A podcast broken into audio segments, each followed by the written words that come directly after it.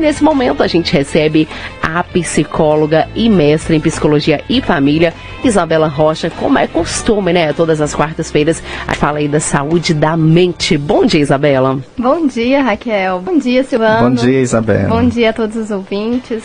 Que alegria estar com vocês aqui hoje. Pois é, e hoje a gente vai falar de um tema muito importante que é insônia. Muita gente sofre com esse problema de insônia, dorme mal ou dorme pouco, né? Acorda mal-humorado no outro dia, come demais e fica mal-humorado o dia inteiro. É aquela situação. Isabela, o que é insônia e qual é a importância da gente ter um, um sono aí de qualidade? Bom, primeiro eu queria falar que a gente teve uma pergunta, né, semana passada, e uma pergunta que ficou sem resposta, porque não deu tempo. E aí era sobre insônia essa pergunta, então eu queria, a ouvinte não se identificou, mas eu gostaria de agradecer pela participação. Achei a pergunta muito pertinente, é uma realidade de muitas pessoas e por isso a gente optou por falar sobre insônia no programa de hoje. E aí fica também para os ouvintes, né, que tiverem alguma dúvida, alguma curiosidade sobre algum tema para participarem com a gente também, né? Mas vamos lá então propriamente para o assunto. O que, que seria a insônia? Quando a gente pega lá o Manual Diagnóstico Estatístico dos Transtornos Mentais, a gente vê que a insônia ela se enquadra dentro dos transtornos do sono vigília. Então tem uma categoria de transtornos do sono vigília, que tem 10 tipos de transtorno e a insônia é um desses, é o mais comum, o que mais aparece né, na população. É, uma pessoa com insônia, ela vai se queixar sobre a qualidade do seu sono, como você disse, são pessoas que às vezes dormem mal, e também sobre a quantidade do sono, dormem pouco, né? É, e são pessoas que podem ter dificuldade para iniciar o sono, aí a gente chama de insônia inicial. Não. Pessoas que podem ter dificuldade para manter o sono que aí é uma insônia intermediária, às vezes ela acorda por várias vezes à noite, e tem pessoas que acordam mais cedo do que o habitual, né? Então pessoas que às vezes acordam ali duas, três horas da manhã e não conseguem dormir mais, sendo que às vezes o horário que ela é, poderia levantar era seis horas da manhã, por exemplo. E aí a gente tem uma insônia então terminal. Então a gente tem três tipos é, de insônia e aí várias queixas em relação a isso aparecem. Tanto que quando a gente olha para as estatísticas, um terço dos adultos, ou seja, você pega aí uma proporção de um para cada, de uma pessoa para cada três, tem alguma lista de sintoma é, relacionada à questão do sono. Lógico que nem todos são diagnosticados com insônia, porque para isso, como eu vou explicar daqui a pouco, existem alguns critérios diagnósticos. Então, é, essas dificuldades para mim, ou às vezes um sono com uma qualidade ruim, é, tem que aparecer pelo menos três vezes na semana durante um período de três meses para ser caracterizado como insônia, né? Que a gente para fazer um diagnóstico a gente tem que seguir alguns é, critérios e esse, nesse transtorno não é diferente. É mais comum de aparecer em mulheres, é, é, mais comum aparecer em a, ter o início né, na idade adulta jovem, mas muitos adultos de meia idade, adultos mais velhos também se queixam desse tipo de sintoma. E no caso das mulheres, é interessante observar que quando entra na fase da menopausa, é muito comum aparecer é, questão da insônia, até por causa da mudança hormonal, né, dos picos de hormônio, que é muito grande. Então, muitas mulheres nessa fase se queixam desse tipo de sintoma. A ansiedade, ela atrapalha o sono, Isabela? Sim, sim. E a gente vai perceber que a insônia, é, ela vem muitas vezes acompanhada de outros tipos de doença. E uma delas pode ser trans, os transtornos de ansiedade. Então, até essa ouvinte, na pergunta, ela fala, né? Que ela já tem um quadro de ansiedade e também depressivo.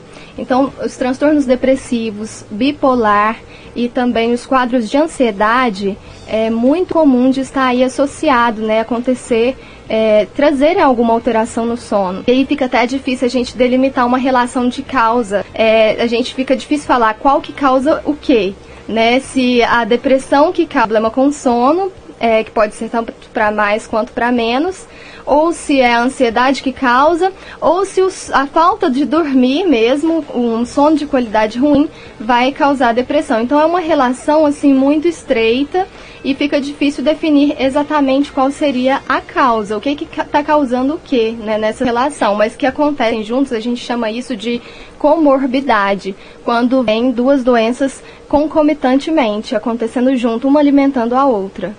Então, para a pessoa que é ansiosa e dorme mal, ou dorme mal e é ansiosa por isso, qual que seria aí a, a melhor solução? Que medidas tomar? Então, eu é, trouxe aqui até algumas dicas, né, para essa questão do sono, que aí é respondendo mesmo a pergunta dessa ouvinte. É, antes de falar propriamente as dicas, eu só queria frisar bastante que o sono ele é algo de extrema importância para nossa saúde, tanto física quanto mental. Então, quando você dorme bem, é como se você estivesse se protegendo mesmo até de possíveis transtornos mentais. E algumas dicas que a gente utiliza, né, é o próprio tratamento para insônia, ele pode envolver tanto a questão medicamentosa, então muitas pessoas, muitas mesmo, é, procuram é, remédios que vão ajudar a dormir. E esses remédios, em alguns momentos, eles podem sim resolver o problema, a curto prazo eles resolvem, é, podem ser necessários em algumas circunstâncias, a pessoa precisa ser medicada por um psiquiatra, por exemplo, mas a gente tem que alertar deixar bem claro que, que esses remédios eles precisam ser usados com muito cuidado e cautela. Então eles devem ser já desde quando inicia o uso, a gente já deve pensar em quando será a retirada. E essa retirada ela não pode acontecer de forma abrupta, ela tem que ser gradualmente. Então, o que, que é muito comum acontecer?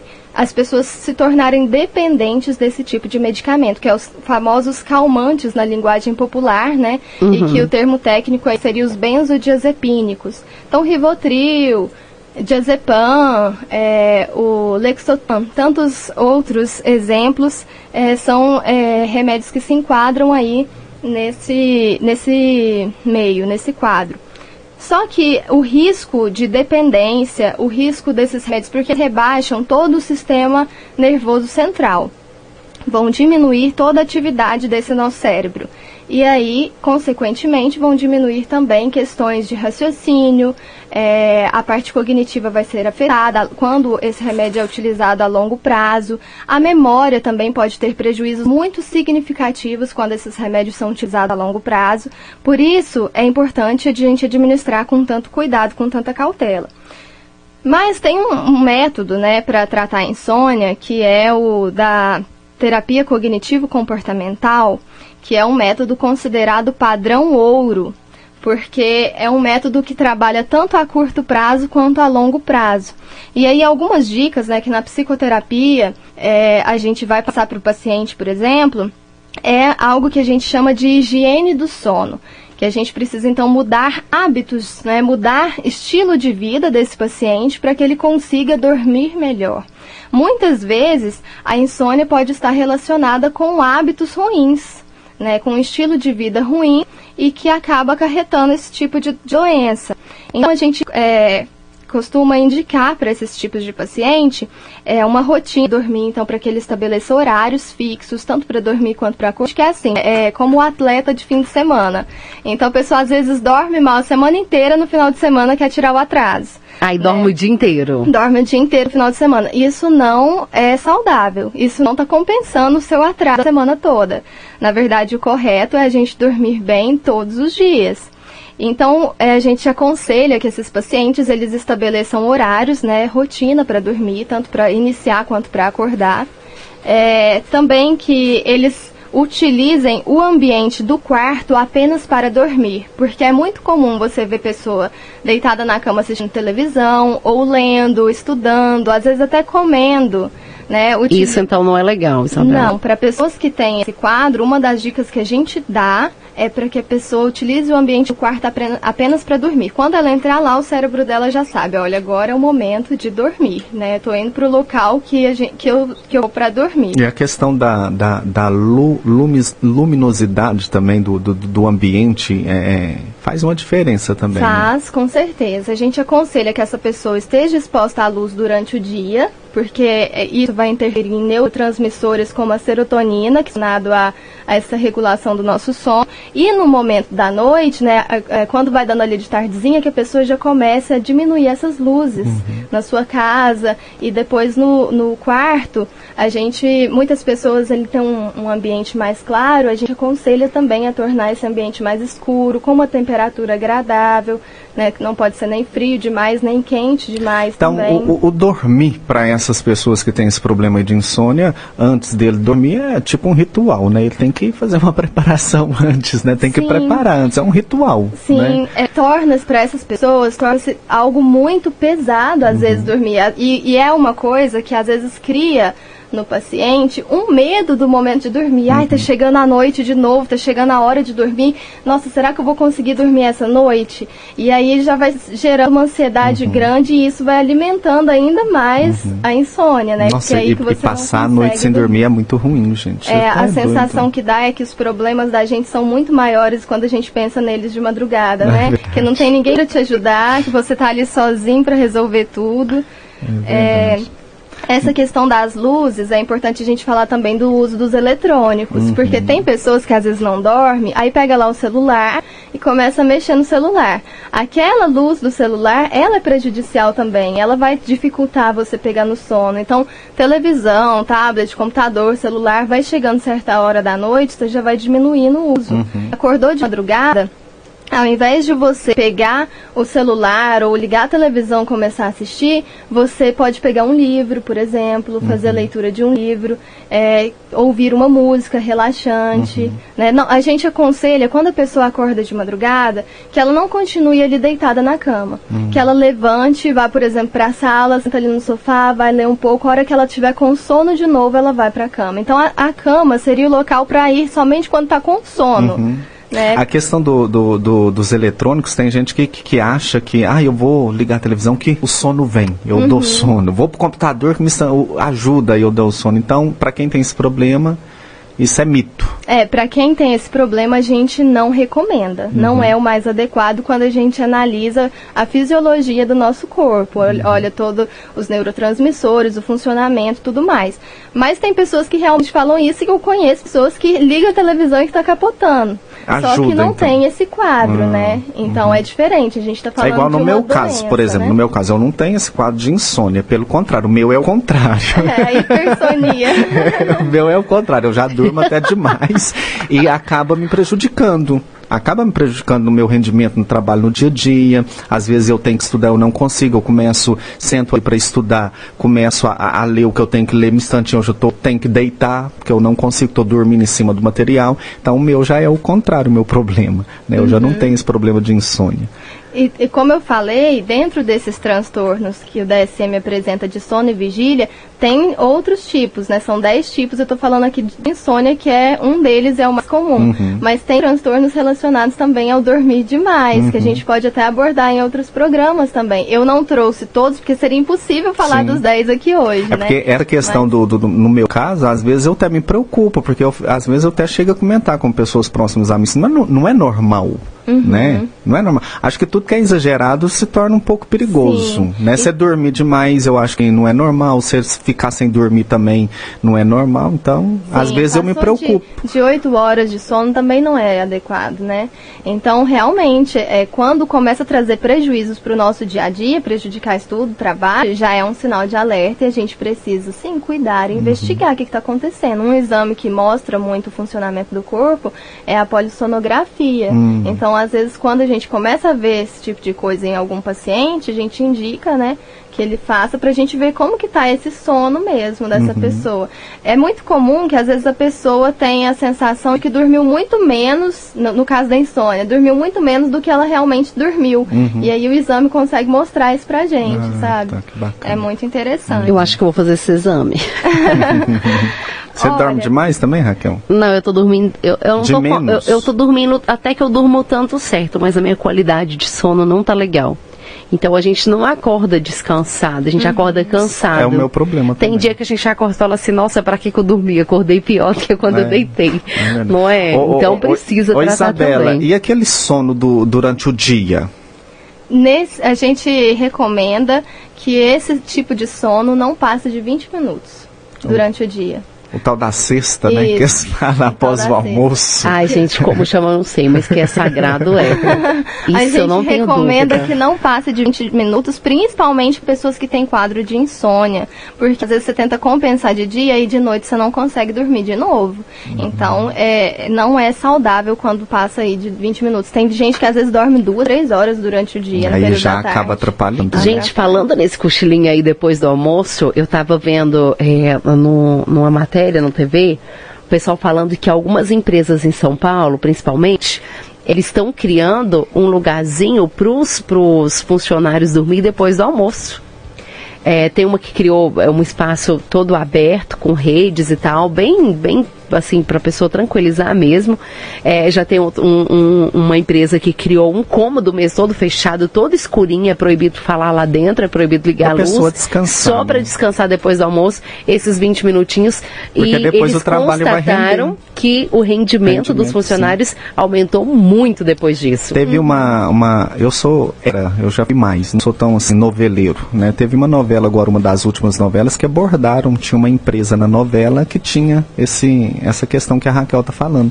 A empresa, depois do almoço, né? Depois do, do, do almoço lá dos funcionários. Eles tinham um tempinho, Tinha de, tempinho descanso. de descanso Gente, deles. sinceramente, a gente precisa desse tempinho para digestão. Vou te contar, viu? Parece que, é- parece que a digestão rouba toda a nossa energia. Então a gente precisa dar uma sonequinha e deixar o corpo trabalhar, né? Mesmo que você não, não vá dormir de fato, mas você pode estar em repouso, né? É, Estar em repouso não é apenas quando você está dormindo, mas você está ali relaxado, já te ajuda também. Sem a fazer nada, sem celular, né? É.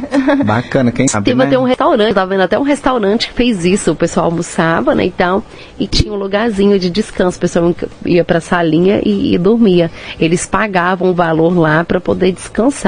Isso em grandes cidades é excelente, porque as pessoas geralmente trabalham longe de suas casas, né? Aqui a gente tem o privilégio de poder retornar para casa, por exemplo, após um período de trabalho, mas em grandes cidades é totalmente inviável. Quem tem né? duas horas, por exemplo, pode tirar a Isso, sonequinha. pode aí dormir uma hora de prazo. Olha que não é não é saudável. legal.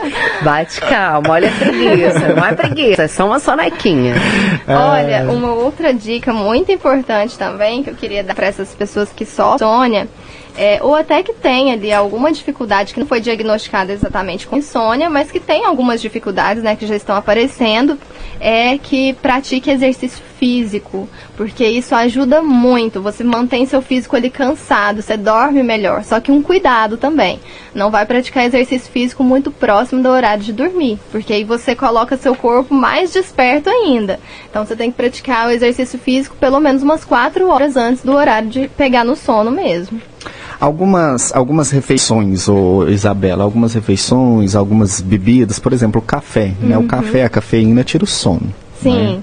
Então- A gente recomenda também, isso é importante, que as pessoas não façam uso desse tipo de, de produto, né? Tanto o café, é, Coca-Cola, chocolate, Chocolate. né? Que são todos estimulantes, é, a partir da, do final da tarde, por exemplo. Na metade da tarde, que a pessoa já para de usar. Porque tem gente que bebe café até altas horas da noite. Até altas horas da noite, então é prejudicial. E aí deita e quer ter uma, uma noite de sono tranquila. Aí é complicado, Que né? você substitua isso, então, por um chá, né? Um chá relaxante de erva cidreira, de camomila, Uhum. né? Algo que vai te ajudar ali no seu sono.